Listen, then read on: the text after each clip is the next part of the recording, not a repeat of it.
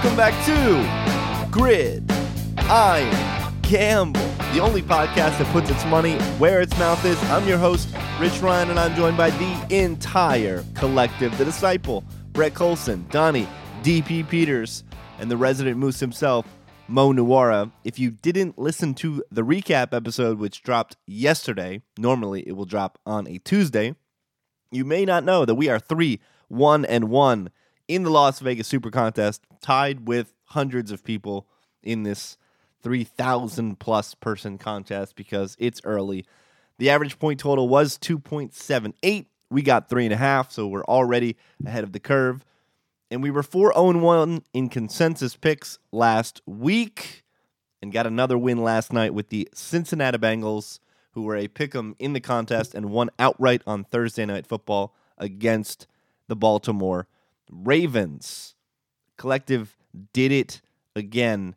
We had people arguing with us too uh, about this selection last night, but seemed like a really good spot for the Bengals. The Ravens coming off of a fake game against a fake team, and and, and watching that first half, Brett, man, what what were you, what were you what was going through your head about your Buffalo Bills? Uh, where do I begin? I, I have so much hatred toward the top of this organization right now, and that's really where it begins. Like, I, I don't, I don't have any negative feelings towards this actual team. It's it all starts at the top, and the decisions they made, especially a quarterback, it's horrifying. The Bills make me wanna. So pissed off. Isn't that the way? I have to play it again now. The Bills make me wanna. That's the worst too, because inevitably the people that do hear it are the players, right? Like they're the ones wearing the jerseys and they're on the field, they're facing the media, where owners and chairmen never really see the light of day in uh, American football unless you're Jerry Jones and you're seeking out all the attention you can get. Uh, and and and man, it's just been a total dumpster fire for this Bills team. We were talking about the other day in the chat. We've been joking all week about how good Pat Mahomes looked, and Mo wants his bust to be created. And Brett brought brought up the fact that uh, many of us forget, but will burn in his memory, is the Bills traded that pick away to trade back uh, for the trade up for Josh Allen. Yeah, the following year to trade up for Josh Allen. And, and we've also admitted now twice to being wrong about Nathan Peterman. Can we just give up on this kid already?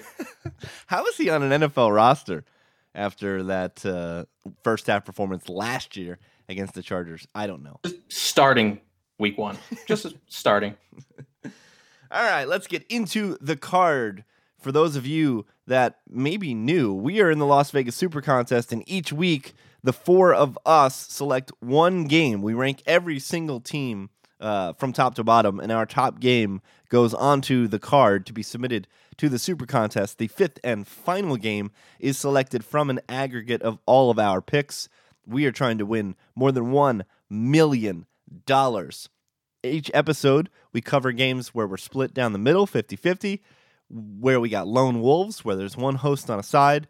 And then finally, we reveal the games that are making the card. We'll start with the split games and one host has two split games on their card, and that is the man who went 5 and 0 last week, a perfect 5 and 0 needed Mo's card. It's the resident Moose himself. Mo, you've got both the Colts and the Bucks on your card. You've got the Colts higher, so we'll start with that game. Colts at Redskins, the racial slurs.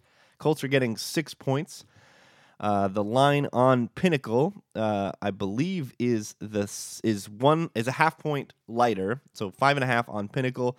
Currently, fifty nine percent of the bets are on the racial slurs, forty one percent on the Colts. Mo, tell us why you like Indy so much in this spot.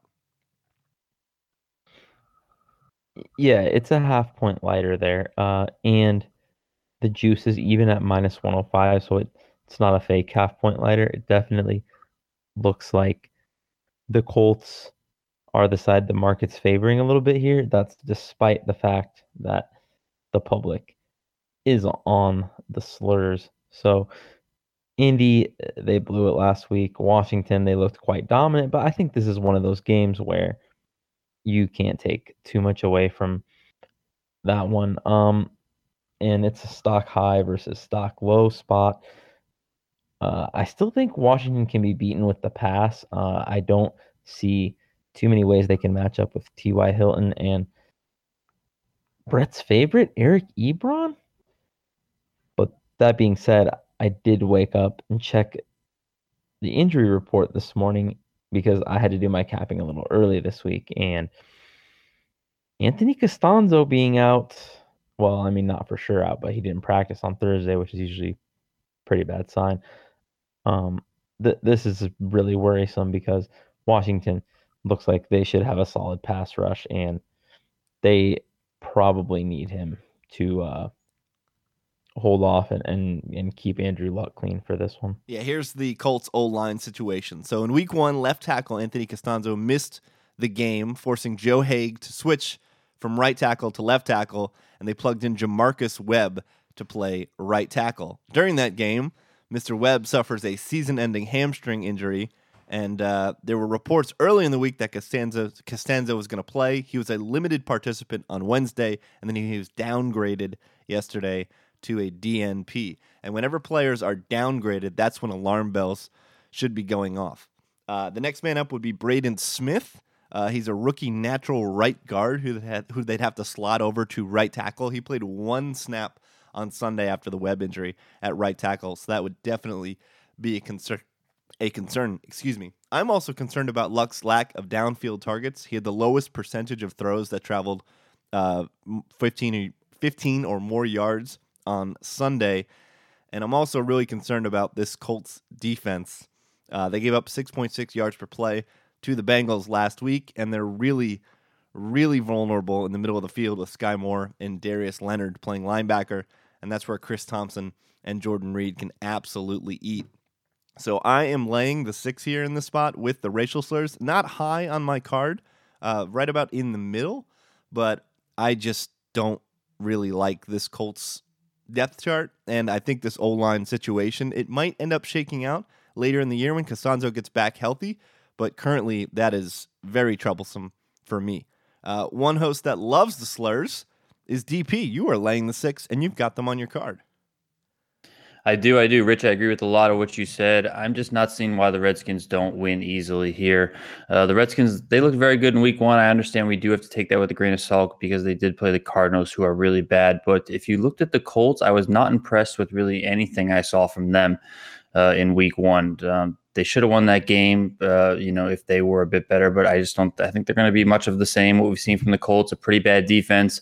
Luck still has to get it together. You guys have already talked about the offensive line and all their troubles there. I think Washington at home, they just have a better offense with the QB that's not going to make the mistakes that we can see Andrew Luck prone to do. And Andrew Luck is going to be much more prone to do that this week against a good Washington defense uh, that's going to be able to get after Luck uh, through this offensive line that we really don't know what's going to be happening uh, on game day for Indianapolis. Bert, you've got Indy, albeit low. Why don't you uh, finish us off on your thoughts on this game? Yeah, I mean, you guys know I love the Redskins. This team was undervalued coming into the year. They wiped the floor with what appears to be a piss poor Arizona team. Uh, Colts struggled with a Bengals team that looks like a playoff team. Uh, so, I mean, th- this line opened Redskins minus three a few months ago. Why? Why is it six now? I think it should be like four and a half or five. Definitely a strong overcorrection. Again, I'm not super high on this game, but I, I'm very worried about this Colts depth chart beyond the quarterback position. I voiced those concerns last week heading into the Bengals game, and uh, the Bengals were able to hang on in there and eke out the outright win. Let's move to Eagles Bucks, the other, the only other split game on our cards. And this is another one where I am proudly daring to be square. Not only do I have the Eagles laying the three and a half on the road at Tampa Bay, but I have them on my card. We've got one of the best coaches in the league on the Eagles. We've got extra rest and extra days to prepare. And on the other side of the ball, the stock could not be higher for the Bucks. I understand that the Bucks are still uh, very much uh, not getting the backing of the public. 29% of the bets are currently on the Buccaneers, but can you imagine what that number would be or at least how high this spread would be if Tampa Bay went out and failed to cover the spread last week in New Orleans. Uh, what would this line be? Five, six? Uh, and beyond that, we talked about injuries for the Colts. This secondary for Tampa Bay is in trouble. Vernon Hargreaves, their first round pick from three years ago, tore his labrum last week against the Saints. He's out for the season. Brent Grimes missed the game and is looking like he's going to miss this week's game as well, which leaves something called Ryan Smith and something called Carlton Davis playing cornerback for the Buccaneers. I have no idea how this team is going to get stops against this offense. And we all know on the other side of the ball, he was magic last week, but the powder keg looms large, especially with the pass rush that the Eagles can generate. So I don't think three and a half is enough. I think the Eagles are a much better team, and I think the Bucks are going to be in trouble. Mo, as I said at the top, you've got both games on your card, split games that is, but you're on the other side. You're taking the home dog, the three and a half with the Bucks. Tell me why I am wrong. I do love the Bucks in this spot. Um, like you said, even though uh, they rolled last week in the most shocking game of the week, the public is still not buying in at all. Um, there are a few things that worries me. Uh, what comes after the good Fitz powder keg game? Rich, you know better than anybody. The blow up is coming. It it might not be coming this week, but it's definitely coming. Um, and not having JPP possibly this week could be a little rough because I don't know who the hell else is going to rush the passer on this Tampa team. Uh, that being said, man, Foles looks terrible. I think this is a really high variance game just because of those two things. Like a lot of different things could happen here. Um, the market is sitting at three, so three and a half definitely seems like a really good number that they're offering us here. Uh, it's kind of a fake three because of the juice, but uh, if that's the direction it's moving, it looks like Tampa is probably the right side. And you know, I think this is a game where you could get away with not not having the best pass defense. I mean, Foles is just playing so bad, and their offense looked so bad against Atlanta. And this is an Atlanta team that, although I've liked their defense uh, from a talent perspective, uh, they haven't been that great production wise on the field. So I think the Bucks getting three and a half at home. Nobody's believing in them. The market's moving towards the Bucks. It, it's a pretty good spot, I feel. Have to go to the number one Nick Foles stand on planet Earth after all of that trashing from Mo Minotti. You clicked the Eagles. My heart felt good that I was not a lone wolf here, sticking this on my card. yeah, but where did I have it? Albeit very low, very low. But you are the number one Nick Foles stand. Tell me why I should feel somewhat confident in. You taking- shouldn't feel confident. Damn it! Come on, Bert. I didn't want this anywhere near my card. I, I don't know what to make of this game. It feels like it should be slam dunk Eagles minus three and a half, but it's not that simple. Every ticket coming in on Philly, and like most said, the line is moving the other way. I don't know. This this has nothing to do with matchup for me, and everything to do with the action on this game right now. It's just not worth it. Okay, DP, you've got this in the middle. You're taking the home dog. You two, uh, is this just a market play for you, DP? Well, I think Nick Foles is a joke. I mean, I don't think that guy's good at all. I think what you're seeing this year is the Nick Foles that we've always seen, and he just caught lightning in a bottle last year and had a really good team around him. And I, I don't think much of Nick Foles at all.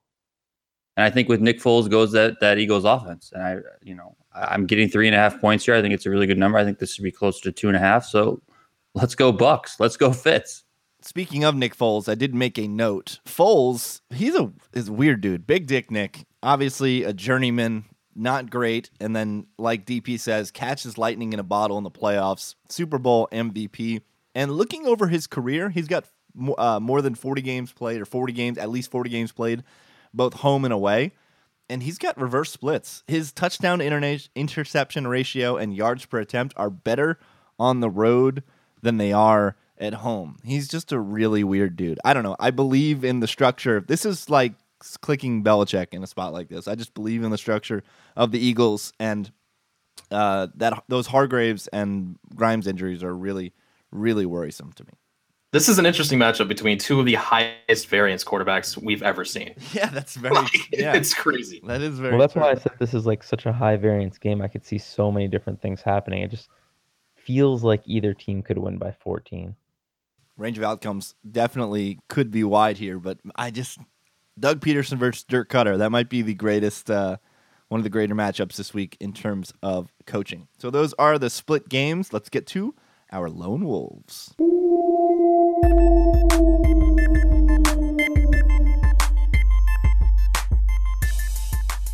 The collective as a total two and four with lone wolves last week. Only Donnie and Mo had victories, both of them going one and one. Brett and I were 0 and 1 in the lone wolf category. I've got a pair. Brett, uh, Mo has a pair. Brett has one, and DP has a trio of lone wolves. None of them made his card, but one of them bubbled his card. And we'll start Donnie's with you. back. We'll start with you. Yeah, DP back in form, leading in lone wolves. I, I told you you should see my cards. Glorious. All three are favorites too, in classic DP fashion. Uh, let's start at the top. You were laying the six points with the Atlanta Falcons, hosting the Carolina Panthers. Talk about it, DP. I mean, overall, the line, I feel like it's pretty fair, but the Panthers won last week. Didn't look that impressive at all to me, and they did it against a Dallas team that I don't think is anything anywhere near good. I mean, they're not even near average as far as I'm concerned. I just have faith in the Falcons here coming home, ton of weapons on offense. I think they're going to be able to get it right. I think they're going to be able to win this one very easily. Mo, you you shared Falcons optimism with DP in the preseason, but in this case, you like the dog. Tell DP why he is incorrect. Really, Donnie? you did that? Um, man, I think this this line is like possibly three points off here. Uh, thing is, two massive injuries on this Falcons D that really worry me. One is safety Keanu Neal. Um, I guess his backup looked like he performed pretty well, so maybe that one's not horrible for them. Although obviously the depth is is potential concern. But man, Deion Jones. I mean, this is probably their best player on defense. Such a playmaker, so key to everything they do. I don't know how the Falcons are going to survive without him. Um, this Panthers offense looked relatively poor, uh, not really being able to be efficient versus what looks like an average at best Dallas defense. But man, I, without Deion Jones out there, I don't really see the Falcons being that much better at all than the Panthers, if they even are. And they looked so. I mean, you know, it's the opening game, but man, they looked sloppy, not very good. Um, I really think even with the a little bit of extra rest, this line should be three and a half here. I don't understand why the Panthers are getting this many points. Uh, I don't see why Cam can't burn up this uh, what looks like it a defense that's going to really struggle without their best player.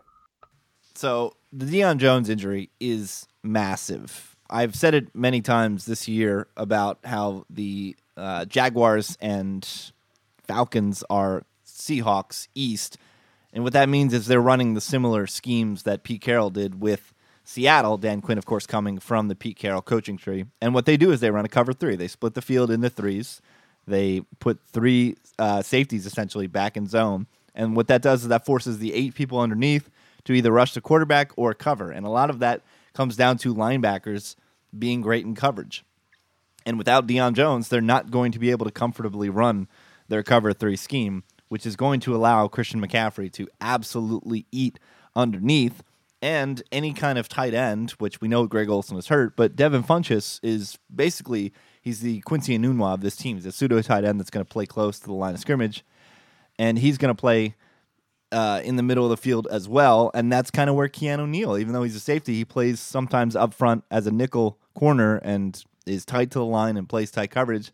And like Mo said, they're going to be without both of these players, and they are massive losses. Uh, not to mention, even though running backs don't matter, from a depth percepti- uh, perspective, Devonta Freeman, DNP, both Wednesday and Thursday, looks like he is he is in line to miss this game with that knee injury. uh, that he suffered last year, refused to get surgery, trying to play through it. So this is a banged up team, uh, a division game. Uh, biggest concern for the Panthers is uh, their offensive line, uh, but it's one of those things where so Trai Turner is is hurt um, and looks like he might miss the game. They signed Chris Clark off the street on Wednesday, and Clark might just get slotted into the starting lineup. Uh, but it's one of those things where their O line was so bad to begin with that even injuries, I don't know what replacement level, how much worse it could be than than what it was. Uh, Minotti, you too. You've got Carolina. Talk about why you like the Panthers. Yeah, this line doesn't make any sense, and, and the movement on the line is even more baffling. Like the Falcons lose two starters, one of which is first team caliber All Pro, and the line is moving in Atlanta's favor. I'm, I'm so confused by this. This is a great spot for Carolina, even with the injuries up front, like you mentioned. I, I don't see them having problems moving the ball with Christian McCaffrey. Uh, I, this th- this is just this is just beautiful. How is this six? Yeah, division games, early season, too, too, too, too, too, too, too many points. DP, they ripped your hair out on Sunday night, but you're still going back to the well. You're still laying the three and a half with the Chicago Bears. They're playing another primetime game Monday night against the aforementioned Seahawks. Why do you like the Bears so much? I mean, listen, I know you guys are out on Mitch Trubisky, but I'm still in. I still have hopes for this Bears team. I mean, they got to me, they just got shell shocked in week one with the whole Rodgers thing, being on the road in Green Bay. Um, I, I don't think that that's who they are in the second half. I think they're going to be closer to the first half. Uh, what I mean by that is a pretty decent offense uh, with Nagy being able to move a lot of pieces around, have a lot of exotic looks, uh, some fun stuff that we're going to see some exciting football. And then the defense is going to be the Bears defense. Um, the more that Khalil Mack gets worked in, I think it's only going to be better for them. Um, honestly, if it wasn't for a few bonehead Case, uh, Case Keenum uh, throws last week, I don't think we're looking at this Seattle team as you know as positive as we are this week. I think that plays into a little bit of this line here. I think the Bears defense is just going to be too good for Seattle here, and, and the offense for Chicago is going to be just fine. I don't think exotic looks matter when your quarterback's just god awful. like I said, I'm still in. I'm still in on Trubisky. Wanted to love the Hawks here, but I think the line is very fair. Although I do believe this is three by game time. When people start losing on Sunday and they need to bet Monday to get some money back, I don't know if they're going to be clicking the Bears. The Hawks are actually the public side right now, according to the spread, getting 54% of the bets. So I think this actually hits three by game time. Uh, nobody was very high on the Hawks. Mo, you were actually the highest. Anything you want to add on this contest? There's just a lot of matchups that have to concern you with um, the Bears D line versus the Hawks O line. I mean, that's just really scary. Um, and then the Doug Baldwin injury. Bears on a short week, though, and Hawks are getting a pretty good number here it's it's kind of a tough one, but can't have too much confidence. I think either way, but uh, gun to head, I, I guess Seattle. Coaching matters. Last game that DP has as a lone wolf, he's laying the wood again with the Rams. He was correct last week as a lone wolf. Now he's laying 12 and a half, hosting the Cardinals. DP, wrap up your lone wolves with the LA Rams. I had a feeling I'd be a lone wolf here, but the Rams are just way better. The Cardinals suck, and I mean, it's at the bottom of my card, third from the bottom. So I'm not going to put a ton of stock into it because it is 12 and a half points. But honestly, Rams are just going to blow doors here. This isn't just stock high, stock low. This is stock apex, stock nadir. Just as DP said, the Cardinals looked as bad as possible last week, and the Rams in prime time found a way to blow the doors off of Jon Gruden, everybody's favorite Chucky child, on national television. Uh, this is purely a market play for me. Uh, I dug up this stat. So, in the illegal contact era, whenever I look at historical stats, I always start in 2007 because that's when illegal contact was first initiated and the passing games just started exploding. Road dogs in division games during the first quarter of the season that are getting double digit points, which this is, they are 18 and 5 against the spread, a 78% clip. These organizations know each other, these teams know each other, and I just think 12 and a half is way too many points. I have this on my card. I am the highest on this game. Uh, Mo, you, oh, you do have it on your card. You have it as your fifth lowest game on your card, and Brett has this right outside of his card. Uh, Mo, what gave you the confidence to put the Cardinals in your top five? Fifth highest, you mean? But yeah. Um, that stat you said is interesting because like you don't really want to take too much stock from these ridiculous trends in most cases, but this one does make some intuitive sense because you don't have enough information that early in the year to be saying you should be laying that many points in most cases. Like it's you probably usually just a market overreaction, which I could see this absolutely being. Like you said, stock high against stock low. The Rams are on a short week. I think you just got to pinch your nose and fire Arizona here. Uh, McVay is probably the coach I least like to fade, to be honest, just because the way they run offense, like how they max out their possessions and and max out their efficiency. It's like if they can cover, they probably will. So I don't really like that spot, and I don't like the number either because what the contest is three and a half. Um, but I think yeah, it's 13 and a half, fake 13 and a half, but 13 and a half uh on penny. I just I think you just got to pinch your nose and, and click on Arizona here, though. It's a great spot. Like, and this team, like when I looked at the roster piece, I don't think they were going to be horrible. Yeah, look at this defense. Like they have real players on defense. So I, I think last week is is going to be a total aberration. Uh, Bert, like I said, nearly had this on this car on your card. Wrap us up with your thoughts on Arizona. Yeah, this is so many points. The Cardinals lost to a good team last week. The Rams pummeled a bad a bad one in the second half. Uh, this line looks two points off to me. I will gladly fade the public. More than two thirds of the tickets coming in in LA. I still think this Cardinals pass defense is competent and can keep this somewhat close. And if not, we can hope for the back door Pummeled a bad with, team, huh? David Johnson dump the dump offs. Pummeled a bad team, huh? Who put that bad team on the card? Bro, it's Jim Mora week. We didn't know how bad Derek Carr. Derek Carr is way worse than we ever could have imagined after what I saw last week. 2015 David Carr is back. Man, he was terrible. We'll go to Mo, who has a lone wolf on his card. He's taking a home dog. He's betting against the goat. He couldn't he couldn't talk wax poetic more last week about Bill Belichick. Now he's picking against him. Mo, what's going on here? You've got the Jags. What in the world are you guys doing here? I was pissed off when Rich told me this was a lone wolf. Man, what are you guys? You guys drunk? This is wrong team favored. Jags should be minus one here. They still match up so well with the Patriots. And guys, you guys, the heart rankings. This is all about the heart rankings. I'm usually the last guy to tell you one team is going to be playing with all the heart. But guys, Jacksonville's had this game circled for six months. Come on. Patriots don't give a shit. Regular season early. This is going to be like when the Chiefs beat them by 30 at the beginning of the season every other year.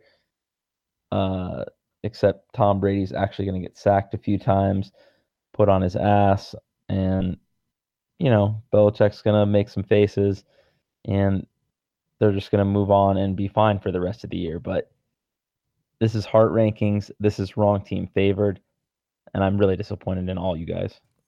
DP spent the oh, oh, entire D, DP spent the entire offseason besmirching the Patriots, but as Bert said at the top, he is back and he's got the Pats on his card. Go ahead, DP. That is right. Listen, it's looking like no Leonard Fournette. That's a big loss. Putting my trust back in Bill stop, Belichick. Stop. Don't lead with running backs. Don't matter. So Okay, let- hold on. running backs again. matter when you're the Jacksonville Jaguars. You have Blake Bortles and you have Leonard Fournette. Yes, running backs matter. No, Okay, don't tell me running backs don't matter. they don't. Yeah, I know they don't matter in most cases, but when you run the, the, the play the offense or play the game the way that the Jacksonville Jaguars do, I think running backs matter for them. Is what I mean. I mean, it's going to like throw their whole thing out of whack. You know, because some teams don't know how to adjust because running backs actually don't matter and they put too much stock in running backs actually mattering. I think the Jacksonville Jaguars are one of those teams. Nah, TJ Yeldon will be just fine. But continue. Yeah, putting my trust back in Bill Belichick after Rich threw me off the rails there. Uh, I mean, I think. Listen, Mo, just Mo, just stop. They're not the better team. They're not. They shouldn't be favored. Like, get out of here, okay? The the Jaguars are just a bunch of loudmouths right now. And yes, they might have circled this game, but I, I trust Bill Belichick. I trust this Patriots team. I trust Tom Brady. I trust the defense, which has looked much better uh, already. That's largely probably because Matt Patricia is no longer there, and that guy's an idiot. Um, but yeah, I mean, I just I like everything that the Patriots are going to be able to do here. I like them on defense. They're going to be able to get after uh, Blake Bortles. Rich, I know you don't care that Leonard Fournette's not there, but if you make Blake Bortles throw the ball a bit more, um, I, I don't think that that's going to be a winning formula. And I think that the offense for the Patriots is just going to get a little bit better. I was uh, positively um, influenced by the play of uh, Phillip Dorsett, which I didn't think uh, would be a thing. So that's good for the wide receiver corps. And then Gronk's just going to be Gronk, whether he's uh, doubled by two people and takes those two people out of the game for the Jacksonville defense, or he just eats like he knows how to eat. Um, I think either way, it's going to be a good thing for New England. Phillip Dorsett does have the pedigree, former first round pick, albeit by Ryan Grigson. Uh, Bert, it sounded like you were going to jump in there for Mo. What you got to say? Well, first I have a question for Donnie. When you piled the under on the Pats win total this Yeah, year, what is- wasn't this a game you circled as a loss? Has to be How a are you on yeah, the some, listen. here? Has to be a snap Sometimes, sometimes you have to just cut your losses right away and move on. Okay, I I know how to walk away from a losing bet. Is this roulette theory then that we're learning? No, this is like poker theory. You just fucking fold when you know that you're going to lose. Man, I folded. it's- Let's it's go. So early in the season, he's 13 given and up. 3, baby. Driving the train. Rich, tell me where to send the pizza. I will Venmo you request for my large pie. Uh guys, I'm done picking against Bill Belichick. I'm done. You don't make money betting against the Patriots. I'm done. D O N E. Done. No more. No mas. White flag. Mo asked what we're doing here. This was the last game on my card. I just threw this one away. I want to enjoy watching it. Yeah. That, that's it. I'm done. I'm simply done. I quit. I quit games, including Bill Belichick. No, Jags by 14. no mas, Mo. I'm done. Uh, speaking of the bottom of the card, Mo, you've got the Niners as a lone wolf. Stuck them all the way at the bottom. You are laying the six with Jimmy GQ, buddy. Now, do I tell you that I have no confidence in this one? Yeah. Uh, You can- coaching mismatch. Man, Matt Patricia was horrible. He looks like he's going to be a top fade for us and everybody else going forward. But there are some obviously things that worry me. So, I, you know, why can't Matt Stafford just shred this awful 49ers pass D? Yep. I don't know. Uh huh. Yep. Thought this line was pretty fair. Not too into it either way. fair. Brett, tell Mo why this is a beautiful spot for the Lions. Because this is the ultimate response to one game. This line is hilariously bad. Everybody watched the Lions vomit all over themselves on Monday night. Uh, the loss on Monday moved the line here, what, two points? That's insane. I still believe in Matt Stafford as long as he's healthy going into this one. He should be able to march against the Niners. Mo mentioned the the coaching that is clearly a concern. We've got Matt Patricia against Shanahan. Uh, and what if what if there's just no trust in this Lions locker room right now? What if the what if the Lions rank last in the heart rankings this year? That that is a thing right now with Matt Patricia. So that is a worry. Uh, but why can't the Lions just win this game? Aren't they better? That worry is going to be alleviated when Kenny Golladay and or Marvin Jones toast Richard Yeah. Sherman. Just toast Richard Sherman. He is done. He's cooked. Talk about cooked. Richard Sherman, hang him up. He cannot stay with any outside receiver. Uh, the line, guys, come on. How can we not be all over this game? The last time the Niners were this heavily favored, Colin Kaepernick wasn't leading a Nike campaign. He was leading the Niners. as their starting quarterback. December 28th of 2014. The Niners are a bad team with a bad roster. Thankfully, they have a good coach. They should not be favored by six points against any professional football team. This line's a complete joke. Total joke. DP, you two had the Lions, but had them low. Anything to add on the contest?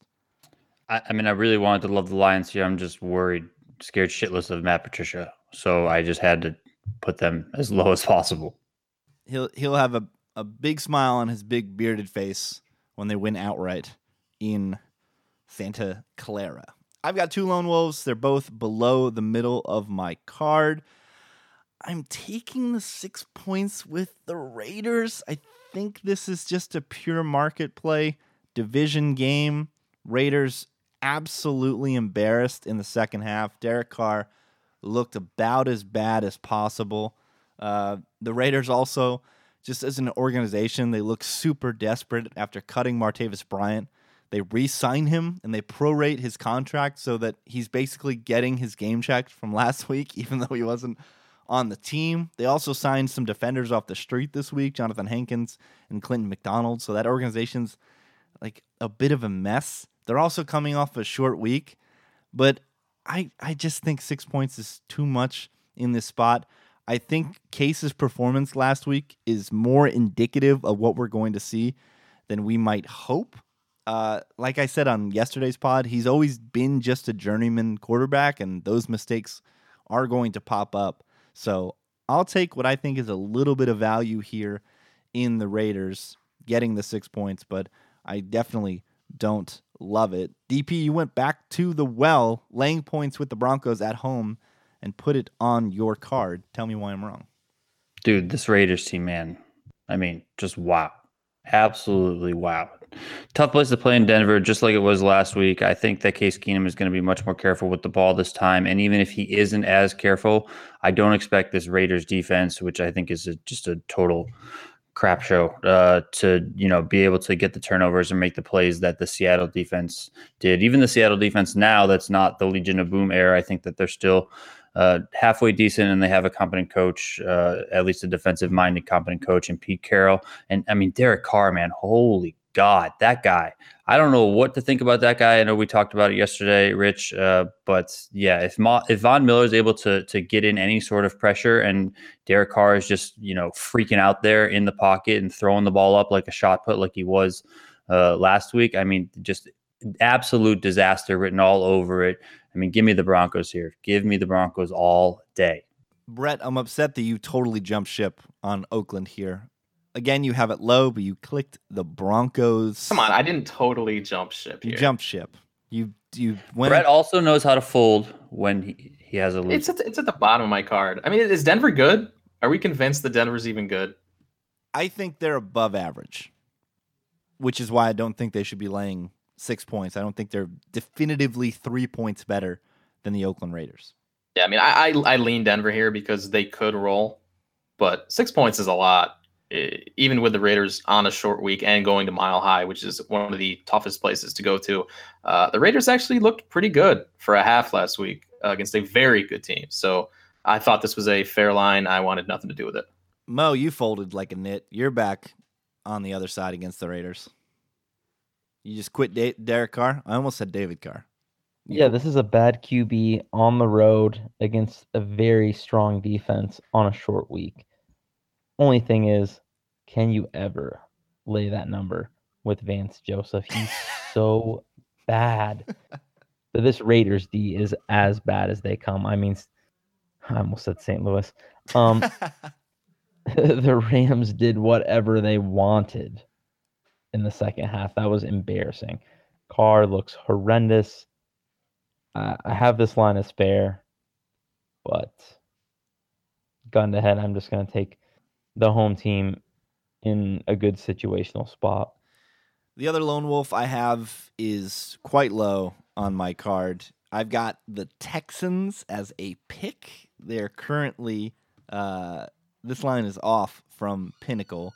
Uh, the Texans are currently minus two on Pinnacle, so getting two points of value. But 83% of the public is lining up to take the Texans Uh, one of the big reasons for that is the ambiguity at the quarterback position for the Titans. Marcus Mariota suffered a bone contusion on his funny bone uh, on Sunday during that crazy Dolphins Titans game. Uh, lost some feeling in his hand, threw two interceptions post injury. Sounds like he's going to play. Vrabel, Mike Vrabel, the coach, uh, said, "quote He's in line to play, but Gabbert is still getting first team snaps in practice to prep just in case." Uh, there's also some offensive line issues in Tennessee. Taylor Lewan, he was really uh, he really took a cheap shot on one of those uh, interceptions and is in the concussion protocol. He's going to get reevaluated today, and concussions. This is going to sound horrible from a human standpoint, but concussions are actually things that are okay from a football standpoint because once you pass the protocol, you're you're back in the game. Uh, as my dog starts barking, uh, rather than like a soft tissue injury or some other lower body injury where you have to play through it. Like once you get cleared for a concussion, you just go in and your performance shouldn't real, really be affected uh, by that. Uh, but they did lose Jack Conklin. Uh, they may have Jack Conklin back as well. Uh, his ACL in the playoffs. It was reactivated from the pup list last weekend. He could see some action. So there's definitely concerns for me uh, if those guys are in the lineup for Tennessee. But uh, I feel like this is just a pure market play. I'm going to take the two free points and uh, and stick them at the bottom of my card. Nobody is very high on the Titans. DP, you are the highest, uh, which is not saying much. Uh, why do you like M and M's for brains in this spot? Um, I just really don't like the Houston Texans, so just give me the Titans. Although this is below my line of I don't give a crap about any of these games. So, yeah, let's go Titans. Yeah, I just need more info. If Conklin and Lewan are not playing, then that Houston defensive line could absolutely ravage the Titans. But if they both play, then that's a totally different story. Bert, you had the same level of confidence in the Titans Want to add anything to the conversation? So, so whoever coaches the Titans, if we're still going to call them M and M's for brains. Oh, that's no matter right. who it is. Sorry, it is Vrabel. R.I.P. Uh, let's give Vrabel a couple weeks before we start calling him that. R.I.P. Mularkey. Yeah, I even s- just said a quote from Vrabel. Dumb, dumb, dumb. Mo, you had them low as well, so I'm just going to keep it pushing to Brett's only lone wolf. I hate this.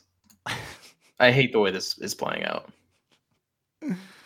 Tell us, tell us why you hate this team that you are have so high in your card. I don't understand. I mean, yeah, they're on my card. Okay, so I've got, I've got the Giants. Uh, I'm sorry, I've got the, the Cowboys minus three. See, he Um, doesn't even know which side he wants. I got a little frazzle here. Uh, guys, the Giants are terrible. Like they couldn't win a game at home last week against a team that lost Leonard Fournette. Uh, they have zero pass rush. Olivier Vernon still hasn't practiced. Every fish is betting the Giants this week. Two thirds of tickets coming in on New York. Super contest. Everyone's going to be piling the Giants. I just listened to the Chad Millman podcast, uh, his super contest podcast this morning. They snap picked Giants like it was a no brainer. That's insane. The Giants are not good. This is a Zeke run straight game against a bad front seven. Dak now has a game under his belt with these new receivers uh, and his replacement center. I, I really like this as a bounce back spot for the Cowboys, who I don't think are good, but I think they should be minus four in this spot. I, I I cannot I cannot take the Giants. I think they're still way overvalued. So you don't have to take the Giants, but you don't have to put the Cowboys on your card.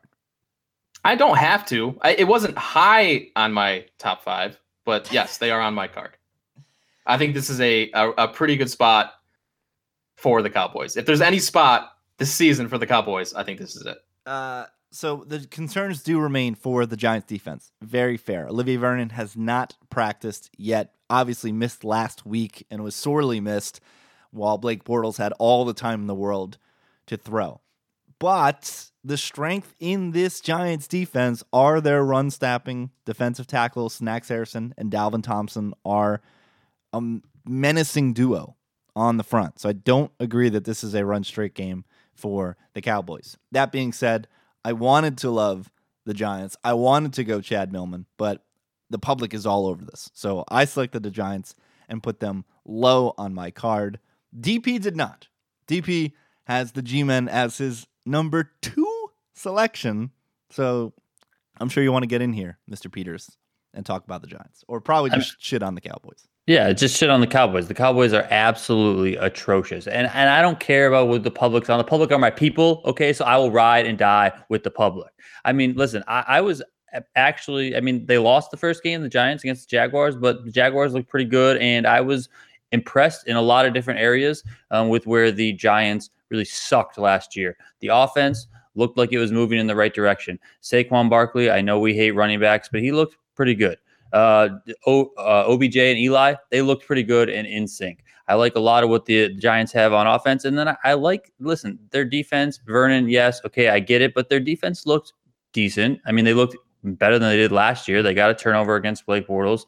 I don't think that Dak Prescott is, you know, much better uh, if even on the same page as Blake Bortles. Dak Prescott is just horrible. And what are they going to do? Line up and run straight? Like Rich said, that plays to the Giants' strength on defense. I don't think that that's going to work. And I don't think that this Dallas offensive line is even going to necessarily be able to do that because they're not the Dallas offensive line of one or two years ago. They're just not. Um, and yeah, I just I don't see how you can even put the Cowboys anywhere near your card, Brett, let alone on the card. But whatever. I'm here to balance you out and get this thing not anywhere near our card. They got a turnover against Blake Bortles is the ultimate participation trophy. Holy shit. He actually said that. They got a turnover, guys. they received Come on! they received free bottle service. Mo, That was a really good pick. Did you even see it? Mo, you've got the Giants. You've got the Giants in the middle of your card. Uh, how are the Cowboys going to stop this offense? Is my question. Mo, give us your take. Uh, I don't have much of a take. um, it's rule of NFC East. This should be closely contested ugliness between two really bad teams. I definitely agree with what Brett said. The Giants absolutely suck, but I thought that the market is way overrating the Cowboys from square one. This team is complete trash. I I want nothing to do with this game really. Um, I, I want to love the Giants. I do, but man, I public dog seventy percent Yeah, on the Giants. I can't do it. my first note: Giants at Cowboys. Underneath it. Oh no, a public dog. Full That's stop. Stop saying. I, I can't do I just can't. This is clearly Cowboys for me. All right, let's move on to the card. As I noted before, Monowara, a perfect 5 0 last week. So you kick things off, kiddo. You are the first person to write down a team on our card, which will get submitted into the Las Vegas Super Contest. Mo, what road dog is leading off our card? Well, we already talked about it. Uh, man, sorry, Donnie, that was embarrassing. And we've got the Panthers plus six. This is a beautiful spot. I mean, what the hell, Donnie? Just go, go away. I don't understand. We're gonna be back to this, this Donnie. Variance is a bitch, Mo. Variance is a bitch. 2017 Donnie with 0 and 12 or whatever he was in that stretch. He couldn't get us a point. When when does when is Gridiron Gamble relegation? When do we send Donnie to a lower podcast? Wow. Shots fired. I have no I have no return shots at all to that. I'm just gonna sit here and crawl into the corner in a little fetal position because I mean we'll give you, man. we'll give you a uh, got a turnover against Blake Bortles participation trophy at least. That was a first round knockout right there. Well, I, I'm guessing you guys are happy with this selection, except for yeah, Donnie. I love this pick. It, it was between this one and the Jags for me. They Pan- were, I was back and forth. Love them both. Can't believe you guys aren't on this heart rankings play. Panthers made Brett's card. Uh, originally, the Panthers were high on mine, and then I just kept slotting them down. My biggest fear is Cam Newton has been very bad in Atlanta. They've done a good job of bottling him, but that has been with uh, most likely, I don't know this offhand, with guys like Neal and Deion Jones on the pitch. They are very crucial, as I noted, to the strategy. So, uh, division game, lines too high. This is a good pick from you, Mo. I'm up next, three and two last week, and I too am going to talk about a game or pick a game that we previously talked about, and that is the Detroit Lions. This line is a joke. Too many points, stock low, as low as possible for the Lions. Hopefully, we can avoid a mutiny and uh, can get a cover from Matt Stafford. I have no idea uh, how the Niners plan to cover the outside receivers. So even if they get out to a lead, the back door is seemingly going to be wide open. We just need competent Matt Stafford to return. Mo, again, you were the only lone wolf. You had this low. How do you feel about this being on the card? Well, I feel pretty good. You guys have got me convinced. Um, I wasn't. I mean, man, the coaching mismatch is just brutal, though. It's Shanahan against Patricia. That is just, ugh, that scares me. But, uh, man, matchup wise, I, I, I just circled that from the start. Why can't Stafford embarrass this 49ers pass D? They're so bad. And unlike Brett, I, I still believe Stafford's a solid quarterback. Like, that game was obviously horrifying. I have nothing positive to say. He played like dog shit, but I mean, it happens. You know, we all have bad days at work. And if regular Matt Stafford that plays pretty well most of the time shows up, he should have a big day here. That was Brett's number one pick. The next pick will be DP's. DP went 2 2 and 1 last week. He's got Brett's number two pick as his number one pick, and he has a consensus selection. We are 5 0 and 1, as I mentioned earlier, in consensus picks. DP, which home favorite made the top of your card? Steelers minus four, baby. I would like this line all the way up to six and a half. I think. I mean, the public is all over Kansas City. Yeah, they looked good last week, but I don't know. I'm, I'm just really starting to believe that the Chargers are just just are a dumpster fire. I, I just I don't know what to think of them. Um, this to me, this is. I mean, as long as the Steelers don't get extremely stupid, and I don't think that they will. I think they are level-headed enough to just line up and run straight and right run right down the throat of this Kansas City defense that I don't think is going to be able to stop anything. Um, I think that the Steelers are just going to run away with this game. I think it's going to be a ton of points, but I think the Steelers are going to win this game going away. And it's not going to be close at all. I noted this was Brett's number two pick. It was also my number two pick as a consensus pick. Mo also had the Steelers, but had them below the middle of the fold. Mo, you are the resident Chiefs fan, but you two know this is a beautiful spot for the Pittsburgh Steelers. It really is. I think you somewhat have to throw away that game last week. Horrifying, horrifying conditions they played in. Um, still up 21-0, right? Yeah. 21 7, I think. 21 7. Yeah, yeah. Was it 21-7? So horrible conditions, and then you got this Chiefs team. Stock couldn't be higher, but look at some of the shit that was happening last week. They still got shredded by this Chargers offense, doing anything they wanted.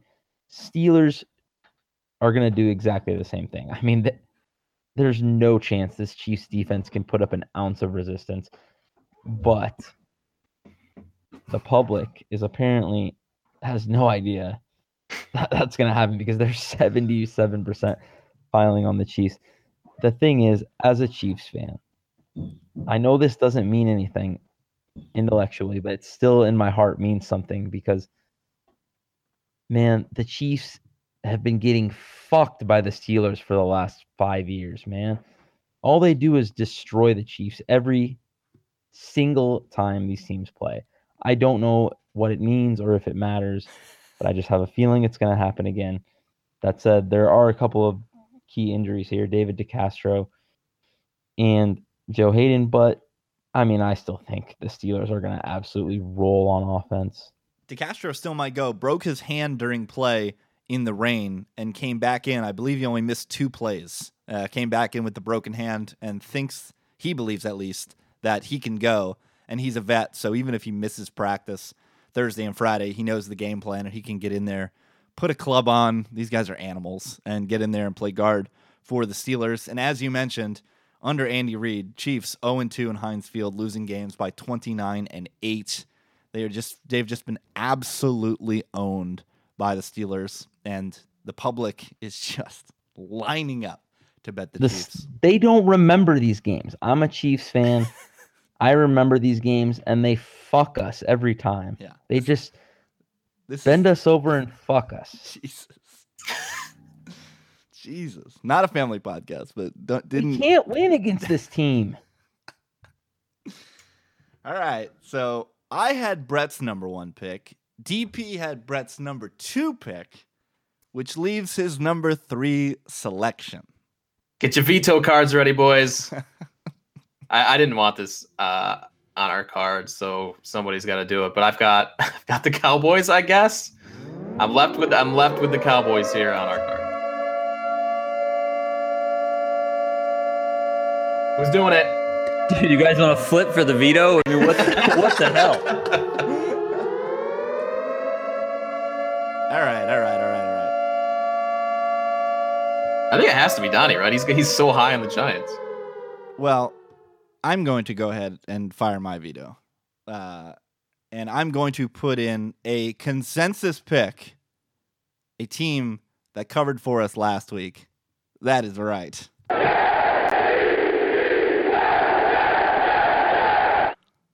We're getting a half point of value, Jets minus two and a half at home against the Dolphins. We are getting a massive half point of value. This line is three on Pinnacle, and Todd Bowles has been awesome at home for the Jets against AFC opponents in games where somebody not named Bryce Petty is playing quarterback. Bryce Petty, the absolute woat. The Jets are 12 and 3 against the spread. 12 and 3 against the spread at home during the Todd Bowles era against AFC teams. This is a well-coached team. This is a ton of talent that is blossoming. I put all the first round picks under Bowles Maccagnan in the chat the other day. Darron Lee, Leonard Williams, Sam Darnold. These guys are playing out of their minds right now. Jamal Adams, of course. They're playing out of their minds. And this seems like it should be a public side after that Monday night showing, but only a small public lean for the Jets in this spot. Love the number, love the team. Fuck the Cowboys. Jets are on the card. Let's go. Let's go. As long, listen, I- you could have put anyone. You could have put anyone on the card other than the Cowboys, and I'd be happy. Jets are also on Brett's card. DP had this in the middle of the pack, and it bubbled Mo's card. Mo, you were laughing there. What do you got, kiddo? No, I like the Jets too. It seems almost too obvious, but uh, I also like the way they match up with Miami in the sense that, um, just like last week, this is just like kind of a dream schedule start for schedule start for uh the Jets and especially for developing their young quarterback Sam Darnold because man, last week they got to face a Lions team with an absolutely awful pass rush. And this week they get a Miami team that has no pass rush. Um, so that's such a good spot where because the biggest the biggest problem I still see with this Jets team is their O line. It still worries me quite a bit, but um Miami shouldn't be able to exploit it too hard. That was one of my reasons I really liked them last week, and it's a good spot for them this week too. I think they should be minus three and a half here. Um, but you know, on short rest coming off a blowout win, it does make me a little leery. This stadium is going to be rocking. They've we've been so thirsty for a quarterback for 40 years. So we've been teased by Mark Sanchez, teased, albeit in a small window, by Geno Smith. Geno Smith had a cover on the New York Daily Post that said a star is born. That actually happened. That's how starved they've been. If the Jets get out to an early lead, this could be a total roll show with the kind of buzz that's going to be in that stadium. So the cards so far, we've got Lions plus six, Jets plus three, Steelers minus four, Panthers plus six. Let's get to the collective pick and we'll explain the weirdness that is going on in one certain game.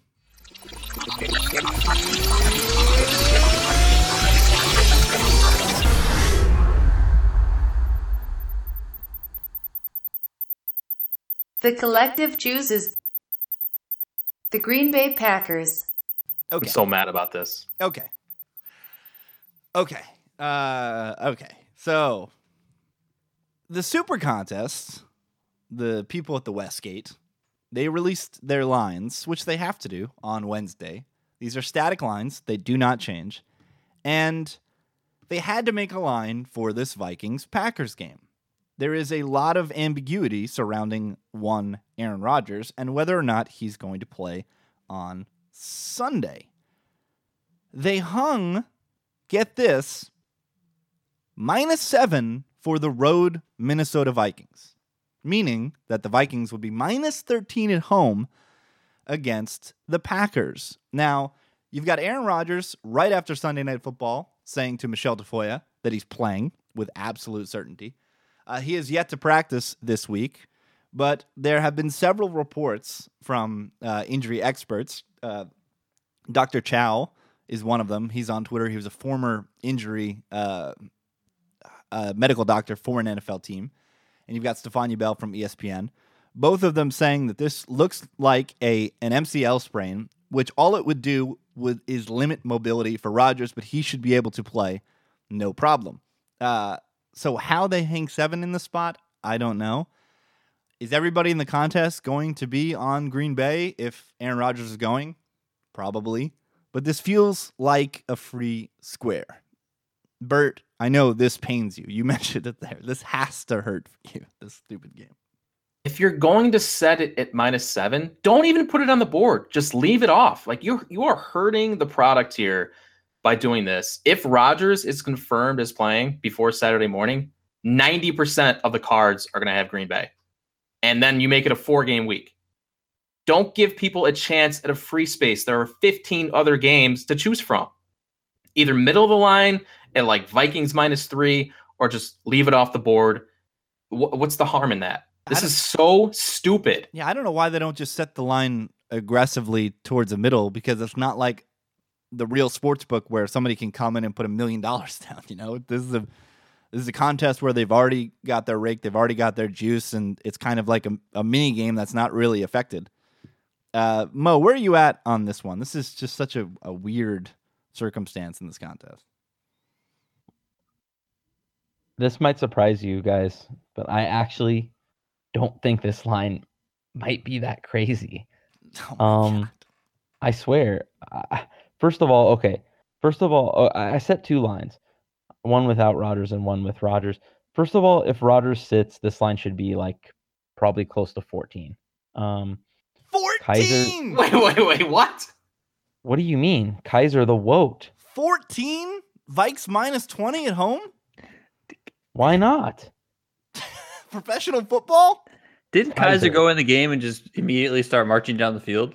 This is Kizer, literally the worst QB in football. How much literally, money? How much money did Kizer have- lose? How much money did Kizer lose you at Notre Dame and last year for the Browns? He was so bad at Notre Dame. I told you guys this from square one.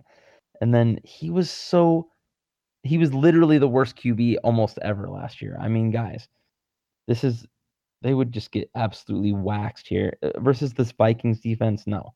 And even if Rodgers plays, like I don't think a line of around Vikings minus three and a half is crazy here because he's not going to be 100%. And this is a Vikings defense with a savage pass rush. Absolutely savage pass rush.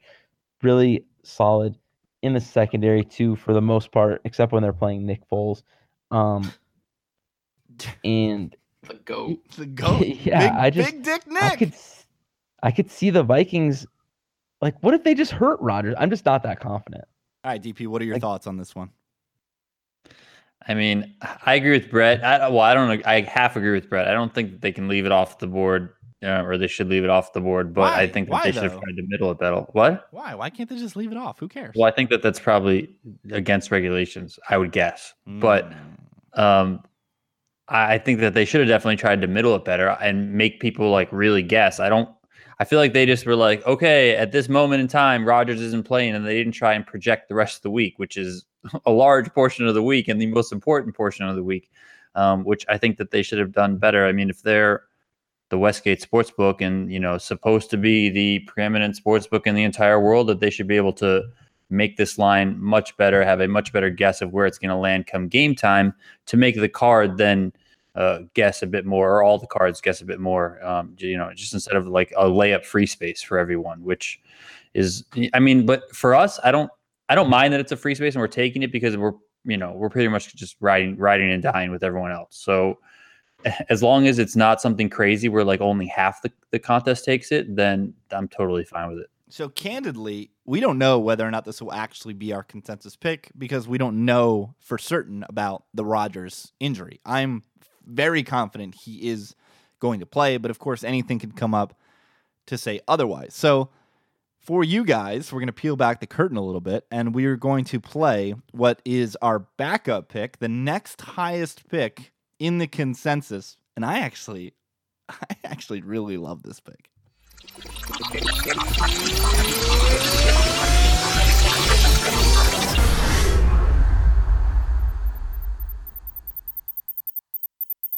The collective chooses the New Orleans Saints. I love that pick, actually. I think they're going to absolutely destroy Cleveland on Sunday. I think you're right. Rape, I like this. I like this play too. rape, and pillage Cleveland on Sunday. Uh, the one matchup that really sticks out to me here is Alex Okafor and Cameron Jordan against the tackles for Cleveland. Cleveland has remarkably an undrafted free agent, something called Desmond Harrison, playing left tackle. He graded as a 40 in that first game against the Steelers, according to Pro Football Focus. And then on the other side of the line, they have something called Chris Hubbard. Uh, and in addition to that, while we give Tyrod a lot of love on this podcast, he holds the ball so long. Six of his seven sacks on Sunday came with him holding the ball for at least two and a half seconds. And this is a thing that's been a problem for Tyrod forever. Last year, only one quarterback held the ball for two and a half seconds or more more often than Tyrod Taylor, and that was Okay. Deshaun Watson. But that he also doesn't turn it over, and that's one of the reasons why he doesn't Yeah, turn but it over. yeah, but so I mean, Tur- sacks are turnovers, you know. Like, eh, li- in a way, yeah. like losing eight yards is in some ways as bad as a turnover. So, it is definitely a downfall of his that he just holds the ball forever. Sure. and the Saints defense is not as bad as last week. Uh, I can I can say that with confidence. We saw a very good defense last year. Are they as good as last year? Don't know, but they're somewhere in the middle. And Drew Brees is going to have his way with this Cleveland team. I actually kind of love this this pick. Uh, Brett, how are you feeling? How, well, how popular will this be in the contest? That's a very good point. Let's go to the uh, our matchup info tab here. it won't be. That Sixty-four percent of the public on New Orleans, but yeah, when you're shorting it down to, you need to pick five games. Are people really going to line up to lay eight and a half points? It is ten currently on Pinnacle, though. That's the biggest thing. so, And so but they might see the value and play it. But these big favorites, nobody ever. They're never hardly that popular in the contest. Yeah, I remember that Cardinals Jets game. It was one of our favorite games ever. Cardinals minus seven Monday Night Football. The biggest slam dunk we've ever put on the card. They won by thirty. Trounced the Jets. I I kind of I kind of love we the all spot. lo- sorry, if we all love this game so much, can we just put this on and leave off the Packers? Can well, we that- well, that? that's what I'm saying. I'm being candid to the people right now. When this goes up, when this is published, the consensus pick will still be up in the air. I, I, I we're not. I don't think we're gonna have a definitive selection until we have a little bit more clarity on the Rodgers situation. Or we. I love this. I love this pick. The only reason I have it lower and in the middle is because I'm afraid that people are going to be on it in the contest. But you guys might be right. Uh, they might just fade this one. DP. You clicked Saints, but you have them very low. What you got, kiddo? Um, it's just honestly, I really like the pick. I just I think it's low because of the points. You know, it's a lot of points, and I get scared uh, um, with a lot of points. Oftentimes, I mean, I think I, I- think I talk myself into getting scared with a lot of points because of you guys, but I'm fine with this pick if it's on our card. I think Well, the Saints are going to roll. Here's the thing about laying a lot of points, and this is why you don't really ever want to do it. Is your goals like the, the team's goals don't line up with your goals trying to cover that game and whereas like when you have an underdog you pretty much know the underdog is going to play in line with what you want them to do to cover the game which is try to s- score as many points as possible and allow as few points as possible but that's not really the case when situational football comes up at the end of games that being said, this is a good spot. I mean, uh, you're getting a and a half of value off the contest. Um, and like I said, you can't take anything away from that Steelers game. It was just a mess of a game. I don't believe you can take anything away from that game. Although the Browns should be competent and better, I believe that for sure. Like this should be a reasonable team this year. The defense is going to be much better than it was last year. But man, facing Trash Ben on the road, well, you know, they're at home. Trash Ben is on the road. Um, in a mucky mess of a game, that is a completely different animal than facing Drew Brees on that track. in a dome. Yeah. Okay. And you make They're gonna get shredded. And you make the great point about laying a lot of points and it not being the strategy of the team. They just want to get the win. That's really all they care about. But while other teams are interested in salting the game away when they get the lead, like the Bengals last night, they get into field goal territory. Instead of going up 12, or at least trying to go up 12, they settle for the three to go up eight uh, and win the game. The Saints, not only is Sean Payton going to step on people's throats and not give a single fuck, they're not really built to salt the game away, right? Like, is this team really going to line up and hand the ball Yeah, off they to? don't have Ingram. are they really going to hand the ball off to Mike Gillislee like 15 times to salt the game away? I don't think that's going to happen. There's no way that happens. Like, they're just going to keep scoring. I I- this feels like a beautiful spot to me. Plus, they're fucking pissed off. Oh, they're yeah. gonna be. They just got. off. They just got. Ryan Fitzpatrick just dropped 48 points on them at home. Kind of loving it, guys. Are we talking ourselves into Saints right now? I would rather do Saints, to be honest. Bert wants Bert wants Vikes to cover so bad and for 90% oh to lose. God, how amazing would that be? This is Bert's wet dream. So I, I think we might be li- leaning Saints. But to know, you're going to have to follow us on Twitter at Gridiron Gamble. We will tweet out our official card when we make that decision. For sure, on the card are Jets plus three, Lions plus six, Steelers minus four, and Panthers plus six. The collective pick being Jets minus two and a half. Or what did I say? Jets plus three. Sorry. Yeah. I think I said that twice.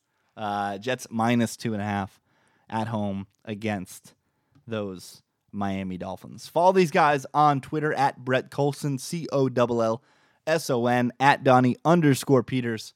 I'm at Rich T Ryan. Again, follow at Gridiron Gamble to see what we pick. Also, follow us or subscribe to us on iTunes. Rate, review. That really helps us out. Enjoy the football this weekend. Best of luck in your betting ventures. We'll see you next week. Peace.